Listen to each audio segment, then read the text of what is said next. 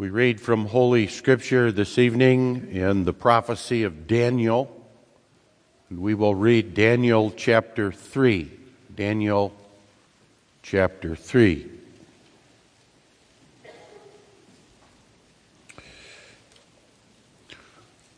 Nebuchadnezzar the king made an image of gold whose height was threescore cubits, and the breadth thereof six cubits he set it up in the plain of Dura in the province of Babylon. Then Nebuchadnezzar the king set to gather together the princes, the governors, and the captains, the judges, the treasurers, the counselors, the sheriffs, and all the rulers of the provinces to come to the dedication of the image which Nebuchadnezzar the king had set up. Then the princes, the governors, the captains, the judges, the treasurers, the counselors, the sheriffs, and all the rulers of the provinces were gathered together unto the dedication of the image that Nebuchadnezzar the king had set up. And they stood before the image that Nebuchadnezzar had set up. Then an herald cried aloud, To you it is commanded, O people, nations, and languages. That at what time ye hear the sound of the cornet, flute, harp, sackbut, psaltery, dulcimer, and all kinds of music, ye fall down and worship the golden image that Nebuchadnezzar the king hath set up. And whoso falleth not down and worshipeth shall the same hour be cast into the midst of a burning fiery furnace. Therefore, at that time, when all the people heard the sound of the cornet, flute, harp, sackbut, psaltery, and all kinds of music, all the people, the nations, and the languages fell down and worshiped the golden image that Nebuchadnezzar the king had set up. Wherefore, at that time, certain Chaldeans came near and accused the Jews. They spake and said to the king, Nebuchadnezzar, O king, live forever. Thou, O king, hast made a decree that every man that should hear the sound of the cornet, flute, harp, sackbut, psaltery, and dulcimer, and all kinds of music shall fall down and worship the golden image. And whoso falleth not down and worshipeth, that he should be cast into the midst of a burning fiery furnace. There are certain Jews whom thou hast set over the affairs of the province of Babylon Shadrach, Meshach, and Abednego these men, O king, have not regarded thee. They serve not thy gods, nor worship the golden image which thou hast set up. Then Nebuchadnezzar, in his rage and fury, commanded to bring Shadrach, Meshach, and Abednego. Then they brought these men before the king. Nebuchadnezzar spake and said unto them, Is it true, O Shadrach, Meshach, and Abednego? Do ye not serve my gods, nor worship the golden image which I have set up? Now, if ye be ready, that at what time ye hear the sound of the cornet, flute, harp, sackbut, psaltery, and dulcimer, and all kinds of music, ye fall down and worship the image which I have made, well. But if ye worship not, ye shall be cast the same hour into the midst of a burning fiery furnace. And who is that God that shall deliver you out of my hands. Shadrach, Meshach, and Abednego answered and said to the king, and what we are reading now is our text for this evening, verses 16 to the end. O Nebuchadnezzar, we are not careful to answer thee in this matter. If it be so, our God, whom we serve, is able to deliver us from the burning fiery furnace and he will deliver us out of thine hand, O king. But if not, be it known unto thee, O king, that we will not serve thy gods, nor worship the golden image which thou hast set up. Then was Nebuchadnezzar full of fury, and the form of his visage was changed against Shadrach, Meshach, and Abednego. Therefore he spake and commanded that they should heat the furnace one seven times more than it was wont to be heated. And he commanded the most mighty men that were in his army to bind Shadrach, Meshach, and Abednego and to cast them into the burning fiery furnace. Then these men were bound in their coats, their hosen, and their, their hats and other garments, and were cast into the midst of the burning fiery furnace. And therefore, because the king's commandment was urgent and the furnace exceeding hot, the flame of the fire slew those men that took up Shadrach, Meshach, and Abednego. And these three men, Shadrach, Meshach, and Abednego fell down, bound into the midst of the burning fiery furnace. Then Nebuchadnezzar the king was astonished and rose up in haste and spake and said unto his counselors, Did not we cast three men bound into the midst of the fire? They answered and said unto the king, True, O king. He answered and said, Lo, I see four men loose, walking in the midst of the fire, and they have no hurt. And the form of the fourth is like the Son of God. Then Nebuchadnezzar came near to the mouth of the burning fiery furnace and spake and said, Shadrach, Meshach, and Abednego, ye servants of the Most High God, come forth and come hither. Then Shadrach, Meshach, and Abednego came forth of the midst of the fire. And the princes, governors, and captains, and the king's counselors, being gathered together, saw these men, upon whose bodies the fire had no power, nor was a hair of their head singed, neither were their coats changed, nor the smell of fire had passed on them. Then Nebuchadnezzar spake and said, Blessed be the God of Shadrach, Meshach, and Abednego, who has sent his angel and delivered his servant that trusted in him, and have changed the king's word and yielded their bodies, that they might not serve nor worship any God except their own God. Therefore, I make a decree that every people, nation, and language would speak anything amiss against the God of Shadrach, Meshach, and Abednego shall be cut in pieces, and their houses shall be made a dunghill, because there is no other God that can deliver after this sort.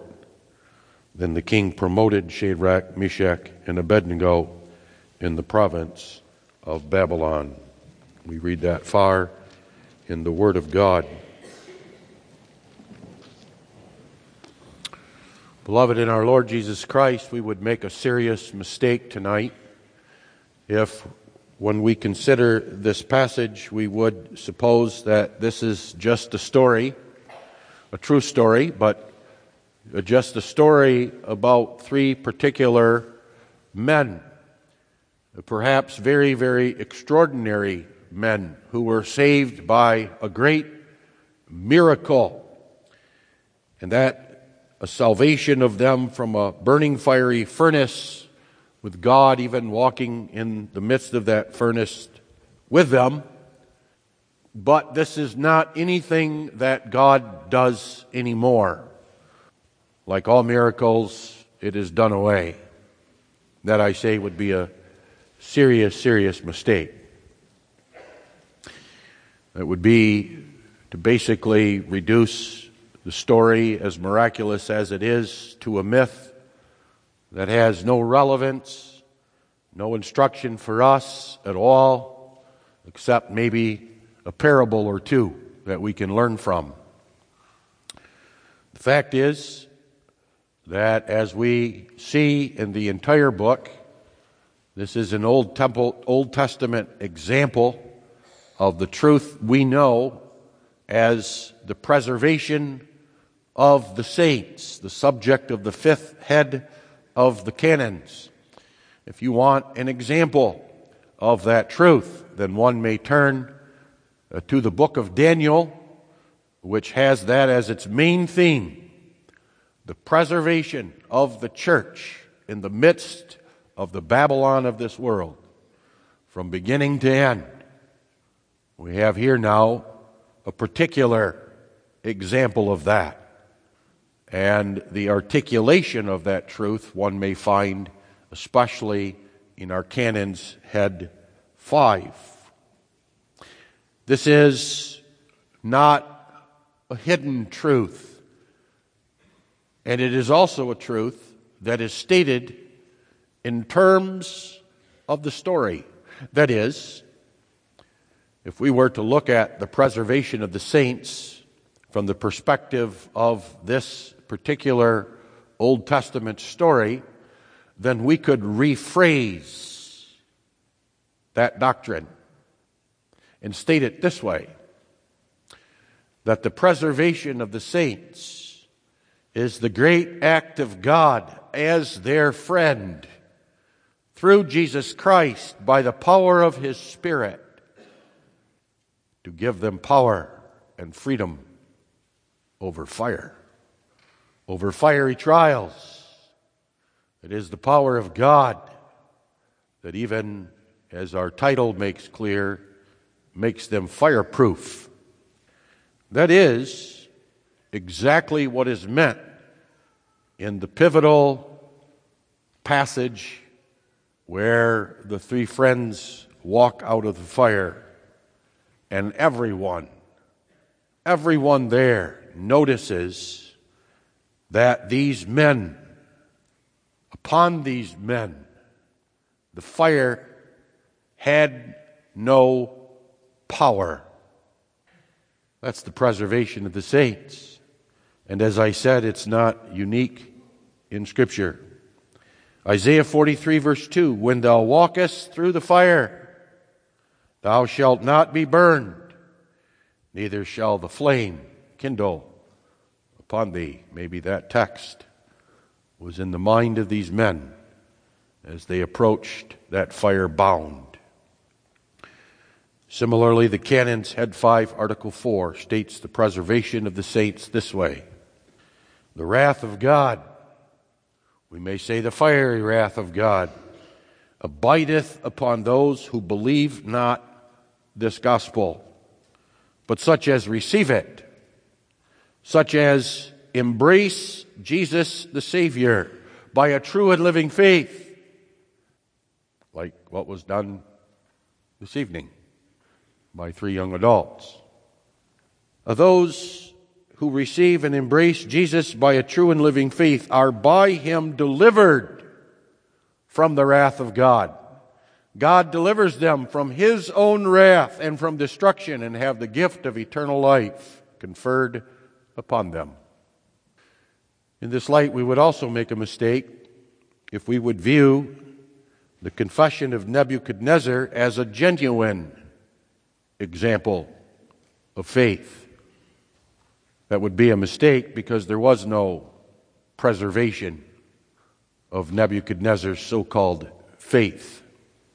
He did indeed confess the Son of God. He did indeed confess that there was no other God, but he remained an unbeliever. That can be demonstrated and demonstrated because he was not preserved. You can check the annals of history. You can check the record of history. You can check the record of this man, and you will find nothing about this story. All witnessed it. Every leader, every general, every sheriff, every important man in his kingdom witnessed what happened that day, but not one recorded it. God saw that it was recorded so that we might learn about the preservation of the saints, which we consider this evening the fireproof friends of God. These fireproof friends of God. We notice in the first place their trial by fire. As I said, the preservation of the saints, according to this passage, may be put in terms of preservation from trials of fire. Notice, will you please, that the preservation of the saints is not that they will experience no fiery trials, that there will be no fiery furnaces, that there will be no danger from fire. That's a gospel that some preach, but that's a false gospel. If that were the truth, then there would be no need to preserve from anything. The very fact that this doctrine is stated as the preservation of the saints means that there's something that would ruin them, harm them, destroy them, except God preserves them. And tonight, we look at that truth simply as the preservation from what that fiery furnace represents, which I am saying represents two things, but they are related. They represent that fiery furnace does, first of all, the great temptations and trials that we experience in this life. Trials and temptations that Satan uses to test our faith to destroy our faith, to weaken our faith, but that God uses for good. God uses to actually strengthen our faith and to show it to be genuine. That in the first place. But there's more. That fiery furnace with the Son of God in the middle of it and his friends, God's own friends is a picture of the fiery wrath of God. The fiery wrath of God that would destroy us for our iniquity and our sins, but for the Son of God. This is the truth taught in 1 Peter 1 verse 7, which speaks about the trial of your faith being much more precious than of gold that perisheth, though it be tried with fire, might be found unto praise and honor and glory at the appearing of our Lord Jesus Christ. There is the apostle Peter putting the truth of the preservation of the saints in terms of trial of faith by fire. Because when we speak of a trial, that is what we must see as being tested it's not bodies and clothing and singed hair that is the issue, but it is the faith of the child of God in that fiery furnace. For that reason, this evening we're going to spend a little time looking at these fiery trials, their character as it's laid out in this passage. We can learn a lot about why it's fiery? Why is it a trial? Why is there an important need to be preserved by a saving act of God? In the first place, we notice that in the case of the three friends, this trial consisted or came in the form of the command of the king to worship an image with the threat of death by fire should they refuse. A lot to be learned there. The real trials of life are not simply where we break a leg or we're diagnosed with cancer or we lose a loved one. Those are trials and those create pain and grief. But the real concern in them and about them is that we are tempted we are tempted to lose our faith. We are tempted in the same way as these three friends. And that temptation always concerns obeying God rather than obeying men. In one way or another, that's always what a real trial and temptation is all about. Like we have here, there was a command, a command to worship. To worship an image. To worship an image or die. Over against that command was another command. A command by God. By God who had redeemed his people from the bondage of Egypt, who had delivered them from the fiery furnace of that bondage, who said, Thou shalt not do that. Who said, Thou shalt worship only me. Thou shalt have no other gods, and thou shalt bow down to no to any other God. That is as simple as it comes. There's the trial. There's the issue. Will one obey the king? Will one obey the word of man? Will one fear the death that a man can inflict? Or will one obey God? Does one fear what God can do? Does one fear what God says? That's the issue. That's what faith is faced with. And in one way or another, all trials and all temptations really have to do with the true worship of God and worshiping God alone. We have to see that. We have to see that even say we were diagnosed with cancer and we're forced to take all kinds of medications and rely upon doctors and those medications to stay alive. The great temptation is to put our trust in them and not in God.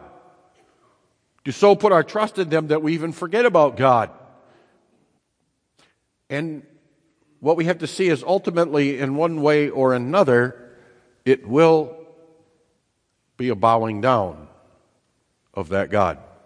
And when we do that, we're no longer worshiping God. That's the issue. That's what's common in all fiery trials. And we need to look for that. We need to look for those things that, in one way or another, pull us away from, pull us away from the true worship of the one true God in His church, with His people, and allure us to put our trust in something other than God. That's what all trials are all about. And it's really the trial of our life. Notice also that this trial uh, came with an opportunity to justify obeying the king rather than God. This is also another feature of trials. You will often find that when trials come, there's a way of escape. Doesn't the Bible talk about a way of escape? Well, even the devil sort of, as it were, presents a way of escape and we need to look for it. Often when there's trials, there will be a subtle justification that we could easily make. A some subtle way, even perhaps with appeal to the Word of God, that would allow us to save our life, to stand before the King and say, I will kneel. And I'm not, and I'm not violating the law of God. Daniel and his three, or the three friends of Daniel, had opportunity to do that. What had God said to them? What had God taught them? God taught them to honor the king. It was not illegal, it was not wrong to bow down before a king, to show that you were the servant of that king. It's not unchristian. It was not unbiblical for the saints even back then to acknowledge another king than King Jesus. Not only that's what they had been doing. They were servants in the employ of this king. Certainly they had sworn some sort of oath to him. How easy would it be to justify saying, well, this is our God ordained king and he has ordered us to do something. Perhaps even justify it. You know, they had gotten a second chance. When you read the story, you, you have to understand Nebuchadnezzar is mad, but Nebuchadnezzar knows who these Jews are. He has had an encounter with them before, you remember. In the first two chapters, he had become acquainted with these men. There was a reason that they were appointed rulers over provinces because he had found them to be very wise, very honest, and he knew who they served as God. Do you think anyone else but them would have gotten the treatment they did, which is not kill them now, but bring them here? And then when they come, the king knows who they are. He calls them by name Shadrach, Meshach, and Abednego. He gives them a chance, one more chance. We're going to play the music. And like everyone else in our realm, you bow down. Or else. He repeats it. Perhaps they could say to themselves, maybe that's a sign from God. Maybe that's a sign from God that perhaps it's not so bad if we just bow the knee. Who's going to know? Who's going to tell on us? Who knows who we are? And look at all the good that God is doing through us. Here we are. We, we have important positions, and we're Jews. We can use our positions to help our people. It's another feature of temptations. Often they come. That in a little way, there's a, there's a way we can justify the disobedience to God. A little way we can take the edge off it. It's what makes the trial fiery. The fact of the matter is, it was very clear the choice they were faced with. It was very clear that that image had been set up as a form of worship. That the king, and especially Shadrach, Meshach, and Abednego knew this, had done this as a form of worshiping the king. Look at the image. Look at the previous chapter. Remember, the king had had a dream of a great image, and he had been told by the prophet that he was the head of that image. He had been thinking about that, and he erected that image. It's interesting. There's really two possibilities for this image, you know. All recognize that. It could have been an image of their gods, Marduk, Marduk or Bel, a form of Baal. But if you read the passage very carefully, you'll notice there's a distinction made between my gods and our gods and this image. In other words, it doesn't give the impression that this is an image of gods like Marduk or Bel, but is an image of the king himself, which would especially explain why he got so angry. Failure to worship the image was a personal affront, a personal rebellion, something that he took personally. Much more important than simply failing to worship the gods of the Babylonians. Not only that, we should see that the image was erected for religious purposes. It was to bow down to that, a form of worship. There was a reason that it happened, and it's repeated over and over again with music music of worship, music of the worship of its day. But the king had also raised that image for political purposes. There's a reason why he put it up in the plain where he did and called rulers in from all over the empire. He had raised that image to solidify his power and to unify this great empire that consisted of so many nations. How many times does it repeat that? All nations, all peoples, all you different tongues and tribes, bow down to the image. Why did he do that? Why the command? The answer is that he saw the worship of a God, even the worship of himself as something that would be acceptable by all these people. You see, the worshippers of idols don't really worry so much if you bow down to another idol. There's only one God that doesn't allow you to bow down to another God, and that's Jehovah God. All the other gods don't really care. So it was safe to say, worship me, worship my kingdom. And in doing so, he brought unity, solidified power in that. There was a reason for this. Another reason why he became so angry. So, we have something here that we can put together with regard to trials, what's really behind them, what they're really about. The fiery trials that the child of God endures and that is preserved by the power of God isn't simply times of distress and sorrow, but trials of his faith. Faith of whether or not he will trust in God to save his life, trust in God to bring him through, trust in God, the one whom he serves. Will he serve this God and worship this God or not? Number two, they always involve whether or not we will obey God or men. Number three, they are subtle. The fiery trials. Fires aren't so subtle, are they? But fiery trials are subtle.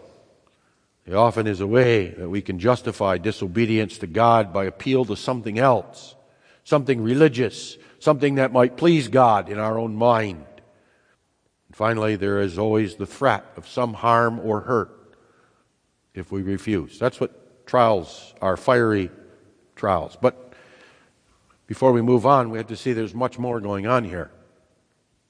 That fiery furnace and that king represents something far more sinister, you see. Now, we're going to be somewhat brief here because there's more chapters in Daniel that we intend to go through that make this very, very clear. Uh, you see, what's going on here represents the fiery trials of the church, and that the church faces for its faith in this world, and this world under the power of the antichrists.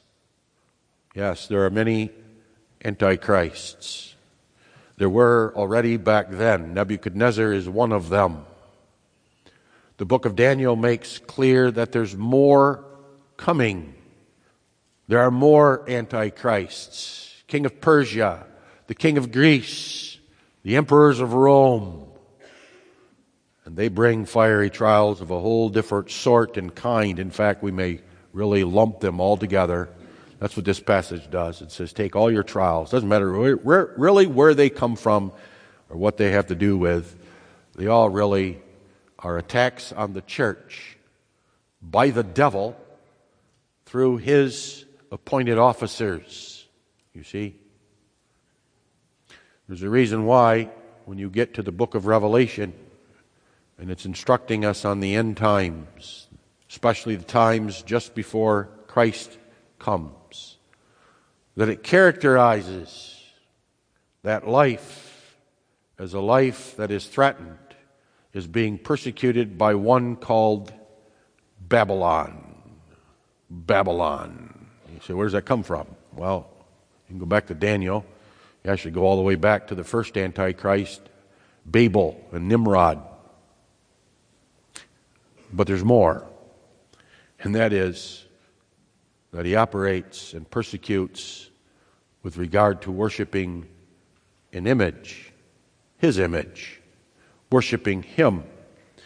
When you get a chance, maybe you could read what the young people did this morning, Daniel 11. I could read a portion of that because it sets forth not only Nebuchadnezzar, but the Antichrist and any Antichrist. Describes who he is and what he is. Earlier in the book of Daniel, later after this, he's described as one who sits in the temple of God, declaring that he is God in Daniel chapter 11, he's described as a king who shall do according to his will. He shall exalt himself and magnify himself above every God and shall speak marvelous things, that is, blasphemous things, against the God of gods and shall prosper. He will regard no other God but himself. He worships himself he worships the power of man. It's called the God of forces there. That's really what this is all about. This isn't just a trial from Nebuchadnezzar upon three friends. This is an all out attack of the devil against the church. And this will play out over and over and over again. This plays out in the lives of the children of God over and over again. It's helpful. It's helpful if you're going through a fiery trial to look at the big picture. It's not just the devil showing up when you're sick who says to you, you know, God hates you. God's mad at you. That's why, that's why you're suffering this. You might as well just give up. Why do you trust in that God, you worthless thing? That, that, that's, that's not really what's going on. It's part of the battle of the devil against the church, the church that he hates, the church that he hates for Christ's sake. That's why his first attack on Christ involved temptations. That's why his attacks always concern false worship and disobedience to God. He knows what God thinks of sin. He knows what God does with sin. And that's why you have to see the fiery part of it is really devious if you think about it. You, you, you see, in this life, what is it that tempts us? What is it that really gets to us? And the answer is, well, I could die. This could so hurt me that I die. It doesn't mean if it's persecution, but whatever it is, I could die. And then what? You see?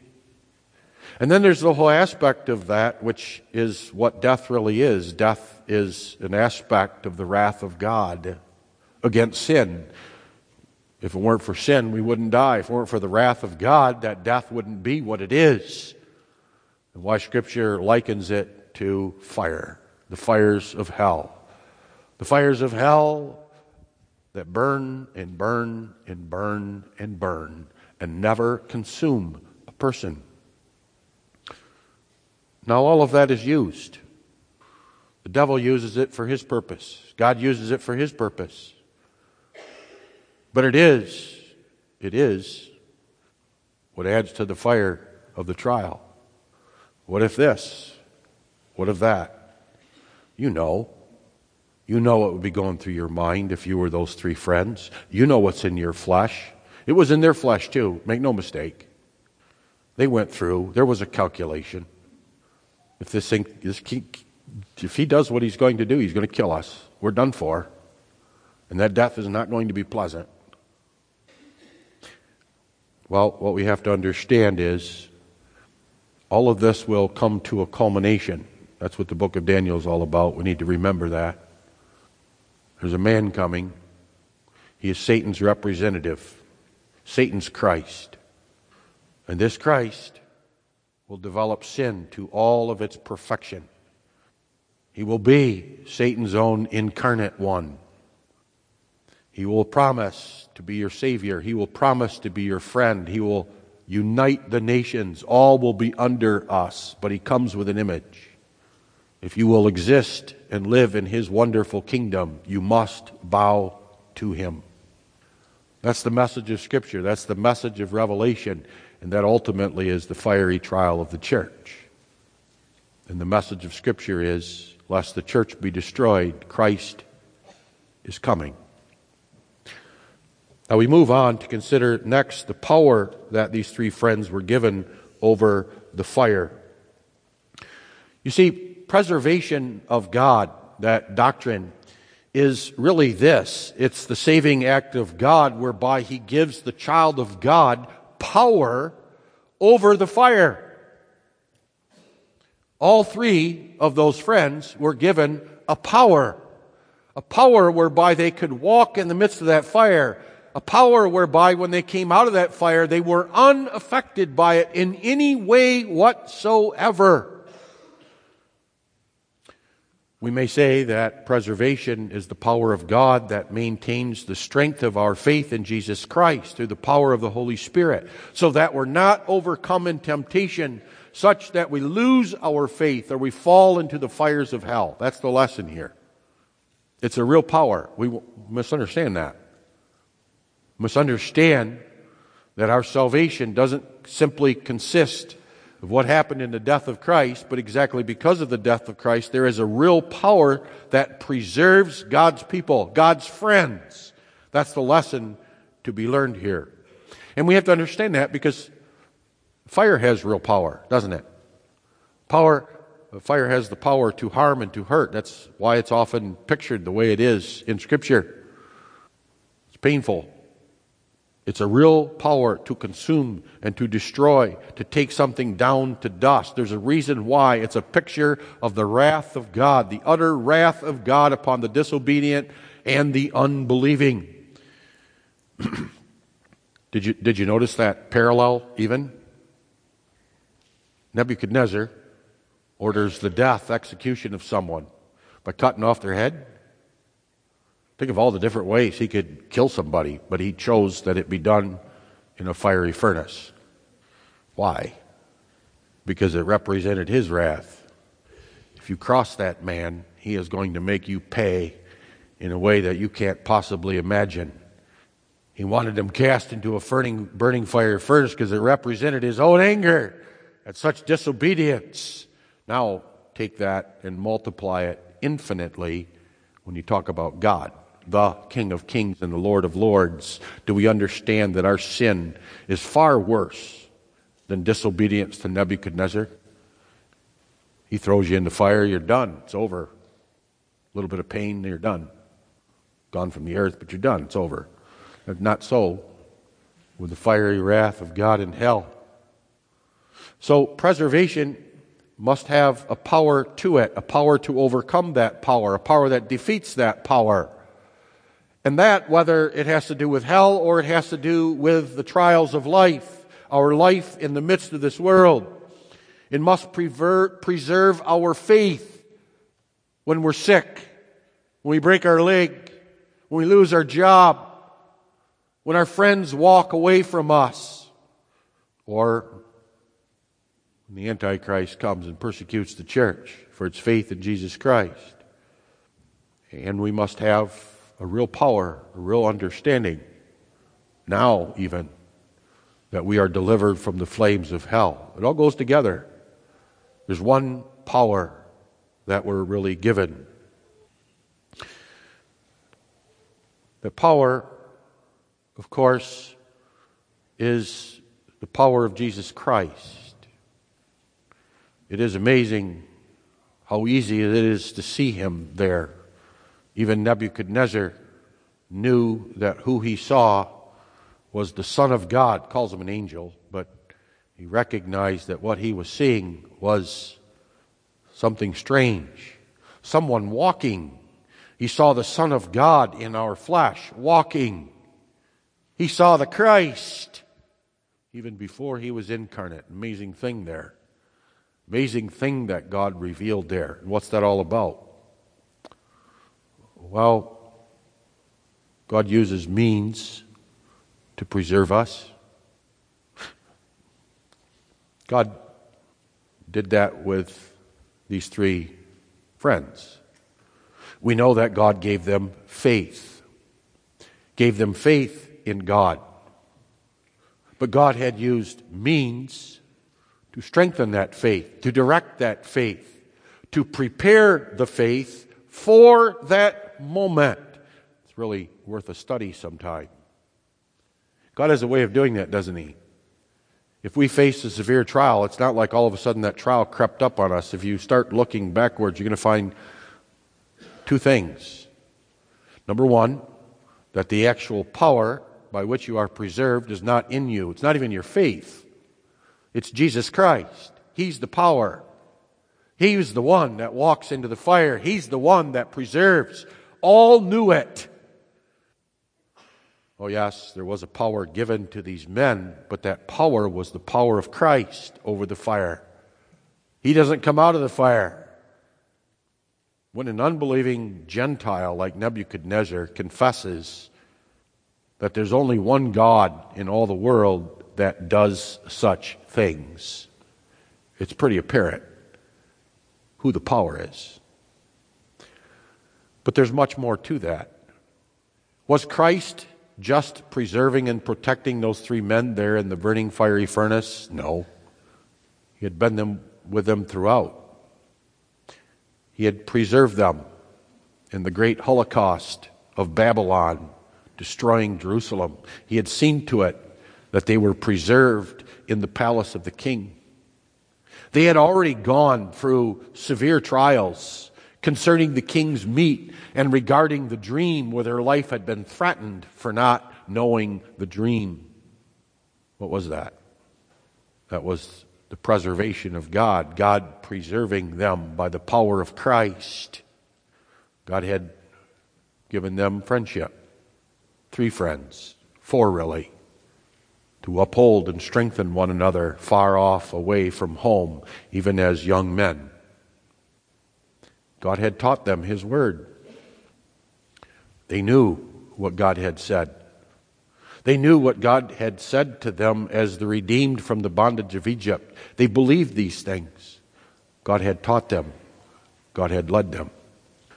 But even more than this, and this may not be discounted, they didn't just believe in God as a greater power, a stronger power, a force greater than what fire is or what death is, but saw the real preserving power of God that He literally takes the fire on Himself. Do we not know now that that is what Christ did. These saints saw that in picture form. They saw their salvation in types and shadows. We have seen him come. And what did he do? The Son of God went into the fire, the thing that really is the harm of us. Not just that which kills us in the flesh, that which Nebuchadnezzar can threaten, that which the world can say we take away, but the fiery wrath of God, that hell he entered into. And he took it all on himself. He sucked all, as it were, the power out of it. And like in this passage, that doesn't mean there's not going to be things that hurt and sting and create grief and sorrow, but there's no power in them to destroy us, to wreck us, to bring us to hell. There can't be. That's the real power of preservation. For my last point, I want to talk about the freedom from fire that they had.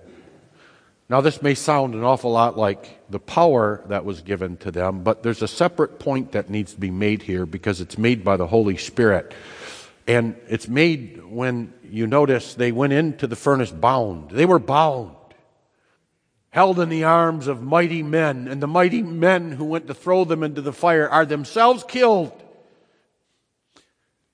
And that fire doesn't touch them except one thing. There's only one thing the fire touches. Did you notice that? It wasn't their hair, it wasn't their clothes, it wasn't anything on them except their bonds those ropes that were tied tightly around them so they couldn't even move all fell off. And they were in the fire, walking around, alive. In other words, this is a power that frees one. It's freeing. That's the idea too. When the king calls them out, they actually step out of the fire. It's not that they remain in the fire walking around, but they come out of the fire. And when you look at them, and you look at their life, you'll notice something. Number one, God had been preserving them from their own fiery trials, and it had been liberating. Did you notice how quickly they answered the king? When they say, We're, we're not careful to answer thee, they, they weren't being disrespectful. What they were saying is, we don't, have, need, we don't need time to think about this. This is not a hard one for us to answer. We have a twofold answer for you, king. Uh, number one, um, our God is able to deliver us out of thy hand. We, we believe he will. Some way, somehow. But even if he doesn't, even if he doesn't, all you can do is kill us. Our God still will be with us. Now you ask yourself, well, what is that? And, and the answer is they weren't afraid of that furnace. Even before they went in, they weren't scared of it. They were freed from fear. They were freed from even worry about it. They didn't have to think about it. That's what we're talking about here. And then you look at their life and, and you, you look at their deliverance. And if you know anything about the, the real amazing thing here is not that they were delivered from a burning fiery furnace, but they were delivered from all the corruption and sin and evil and wickedness of that empire, all the decadence, all the adultery and fornication and everything that went on. They went through it all and they remained the children of God. Think of what they saw, what they experienced, what they had opportunity to do, and God preserves them in that. You look at the book of Daniel and you'll find that this is it for them. Daniel's going to have to go through a pretty severe trial here in a little bit. He has his own personal trial to undergo with lions in the den. Again, about the same topic from a different perspective, really, same lesson. In other words, they lived their lives free, free from fear, free from the fear of fire and furnaces. That's the word of God to you tonight. If you ask how it is that a child of God can really go through, what, what's the power there? What's the form of it? And the answer really is they're free. A child of God knows he's free. Why does he not fear death? Why does he not fear sickness? Why does he not fear whatever may befall him? Oh, he may have some earthly worries and concerns. We may even doubt this, but preservation is God does not let us fear. And that's because, in the first place, we know there's nothing that can hurt us. You know how liberating that is? To know that God has delivered you from the fires of hell by paying any penalty that's due to God from you. What that means is there's nothing, there's nothing that can hurt you. Nothing. Lose your job, that can't hurt you. Lose a friend, that can't hurt you. Take, a, take an axe and chop off my head, that don't hurt me. You can't hurt me. Do you understand what power that is? When Satan comes and he's there in the fiery trials, when he's there in the form of Nebuchadnezzar, screaming and hollering in his anger and wrath at how dare you disobey me? How dare you live in my kingdom? Out. Your answer to him is, You can't hurt me. I'm free. I'm free from God's wrath. I'm free from God's curse. I'm free from the fires of hell. You see how they go together? The one is freeing with regard to the other. And if we find ourselves in earthly trials and temptations where we're filled with doubt and anxiety and all that, you know what the problem is? We're afraid of the fiery furnace. We're afraid to die. We're afraid to suffer anything because we're not believing in God. But then when one remembers, I in fact am one that has been filled with unbelief, and there's been many times I've forgotten my God, and my God has paid the price for those. One can stand. And that's the power of preservation, you see. And that's the lesson that's learned here about these three friends of God. They literally are fireproof. No fire, no trial, no temptation no sin, no king, no decree can hurt them because God is their friend. Amen. Let us pray. Lord our God, we thank thee for thy word, the word of thy salvation, the word of thy grace, the word of our own preservation in the Babylon of this life, even a great against the great and severe persecution such as the world has never seen under the Antichrist should it come in our lifetime. O Lord, by thy power, preserve us. Take away our fear and our doubts and make us stand so that we are not careful to give an answer. This we pray in Jesus' name. Amen.